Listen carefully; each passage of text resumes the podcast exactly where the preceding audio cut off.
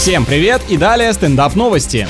В Китае девушка решила отомстить за измену своему возлюбленному, поэтому за рулем его автомобиля она проехала на красный свет около 50 раз. А ничего, что это подвергало опасности жизни окружающих, как будто данный поступок больше заставляет сочувствовать парню. Сколько сумасшедших выходок ему пришлось вытерпеть, стоит только гадать. Более того, оказалось, что машина к тому моменту была сдана в аренду другому водителю, и штрафы придется оплачивать вовсе не обидчику барышни. Да тут прослеживается рука небезызвестного маэстро, потому что барышня думала, что он ее не переиграет играет, думала, что он ее не уничтожит, но не тут-то было.